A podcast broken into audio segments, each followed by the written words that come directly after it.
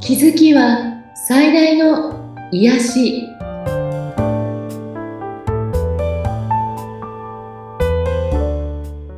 皆さんこんにちはアトラクションカウンセラーの広田ゆかりですアシスタントの菅千奈美です。ゆかりさんよろしくお願いいたします。よろしくお願いしますさあ、今回はどのようなテーマでお話しいただけますかはいえー、っとですねえー題名は、まあ、誰の影響を受けますかっていうことについて今日はお話ししたいんですね。はい。あの人ってとっても環境に左右されるものなんですね。うん。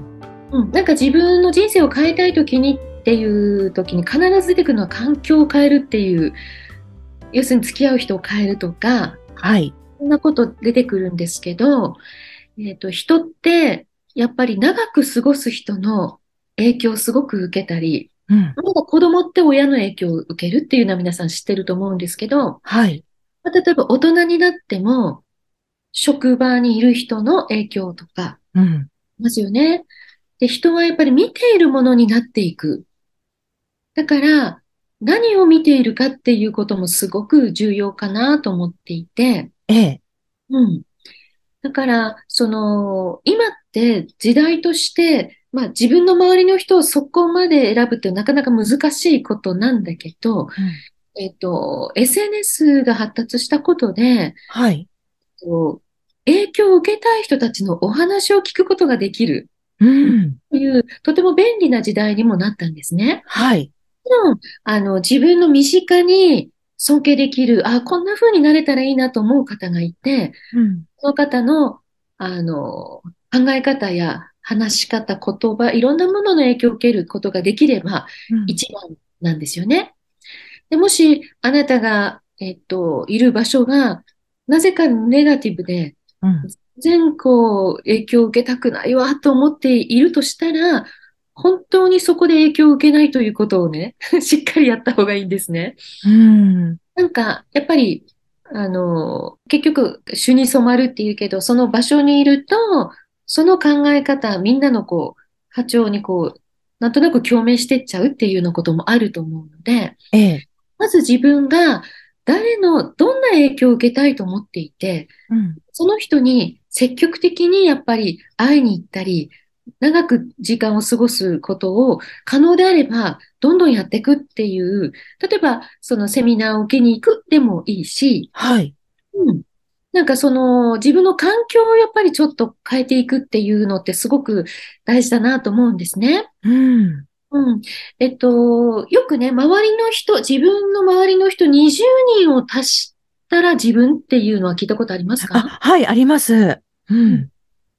それこう広く20人足して20で割ったら自分。うん。うん。で、もうちょっと言うと、やっぱり自分の身近で長く時間を過ごす人たち、はい。 5人を足して割ったら自分って言われているんですね。はい。うん。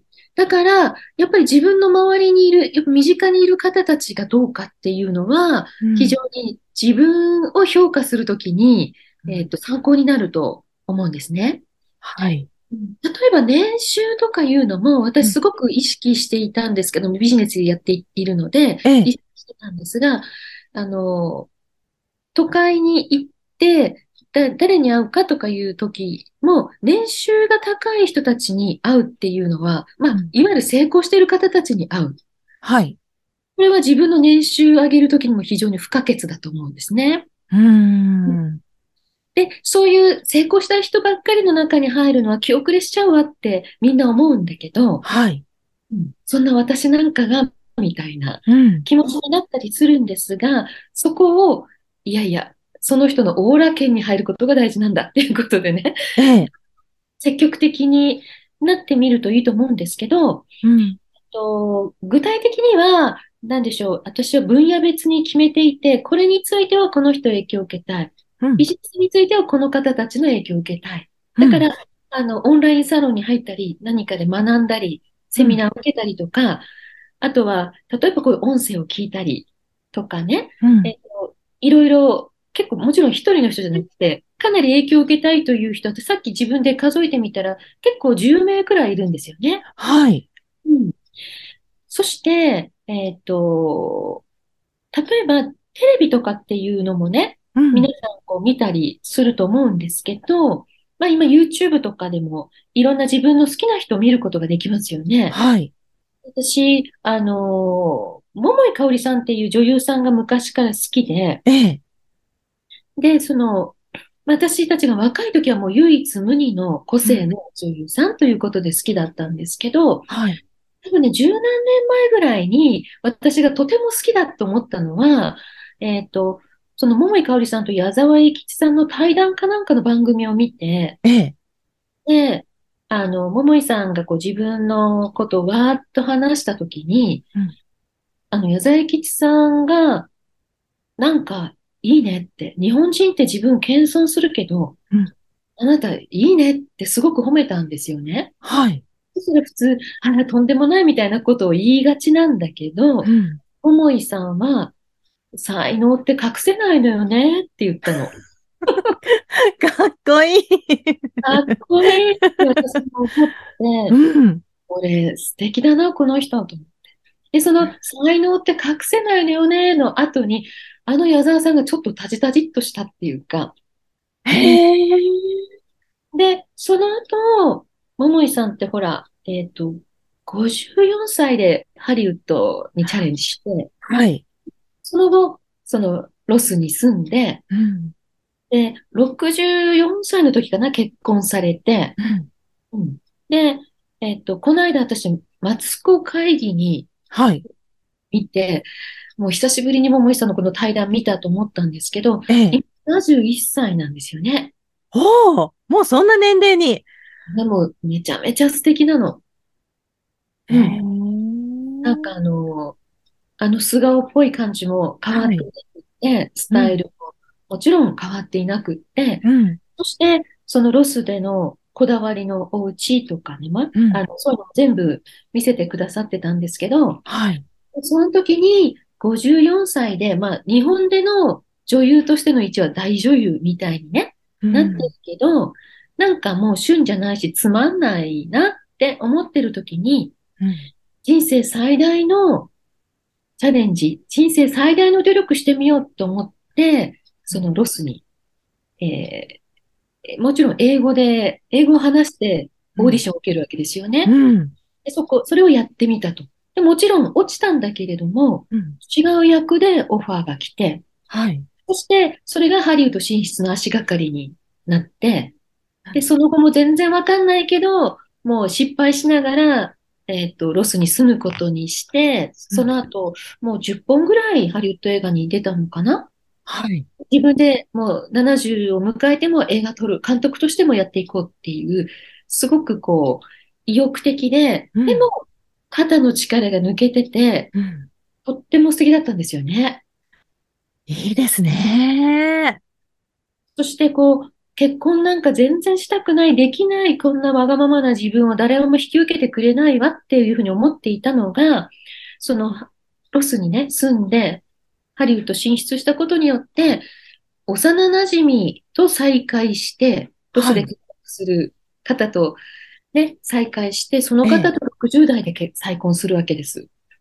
はうーんなんか、もう、なんでしょうね。結構年齢を重ねてから結婚したいわって思ってる方、女性にとっては、もう、なんでしょうね。朗報じゃないです。すごく希望が持てますよね。ね。へうん。だから、あの、今もすごくハッピーなオーラをね、出していらっしゃったんですけど、ええ。 YouTube とかで桃井さん検索すると、はいそういう時のこう、トークとか見られるので、ぜひぜひ見てみてほしいなと思うんですね。うん。あの、もう本当唯一無二の個性があって、才能があって、だからじゃないって、本当にそうなんですよね。誰もがあの方の真似をできるわけじゃないんだけど、でも、えっと、別にみんなが桃井さん好きとかじゃないですよね。はいあの、自分の好きなう女ん。優さんとかアーティストとか、うん例えばこう、偉人の伝記を読んでこの方に憧れてるとかね、うんいろいろあると思うんですけど、はい。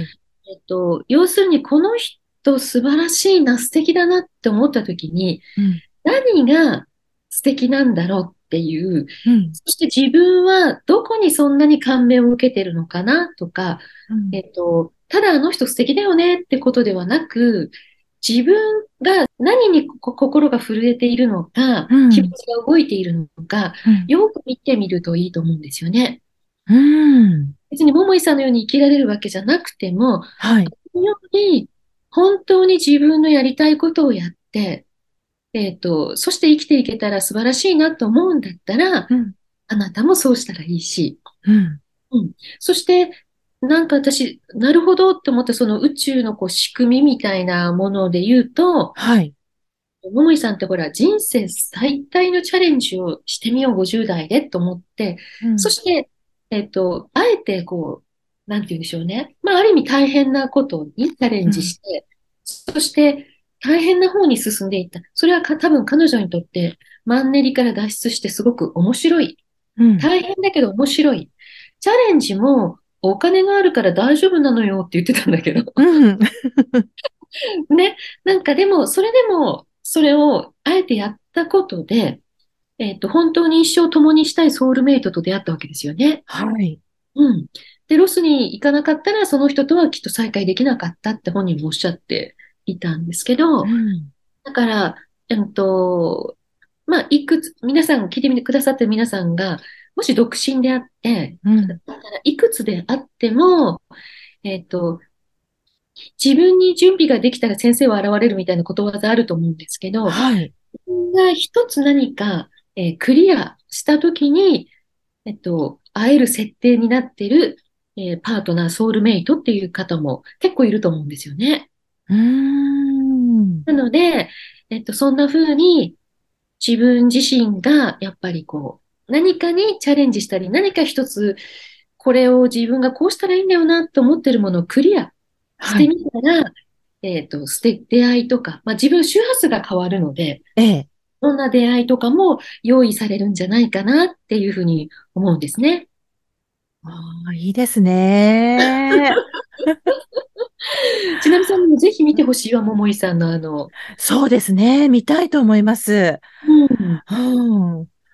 なんか、あのーまあ私も憧れてる方ってもっとたくさんいますけど、うん今回のマツコ会議2週にわたって桃井さんなんですけど、マツコさんで、マツコデラックスがものすごい感銘を受けて、自分も本当に今考え時だわみたいな、すごいこう、心が揺れてるのがもう見てて分かったんですよね。ああ、そうでしたか。このままでいいのかええそううん。思っているんだなっていう。うん、うん、うん。まあ思い切ってなんか場を変えてみたり、は例えい。ば、桃井さんが、ロースにいらっしゃいよって言うから私がなんかこう、刺激注入してあげるわみたいな感じでね。うん。だからなんかこう、こういうふうに一つ動いてみるっていうのは、すごく、えー今年皆さんなんかね、もしそういうことがあったらやってみたらいいかなっていうふうなお話でした。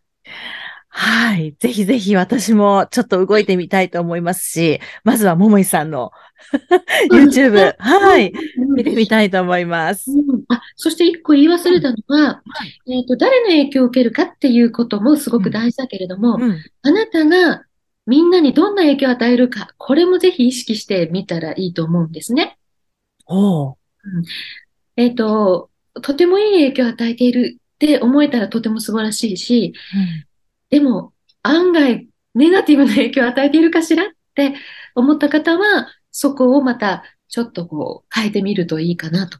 あの、少なくとも影響を与えない人っていないんですね。みんな意識しなくても影響を与え合っているので、はい。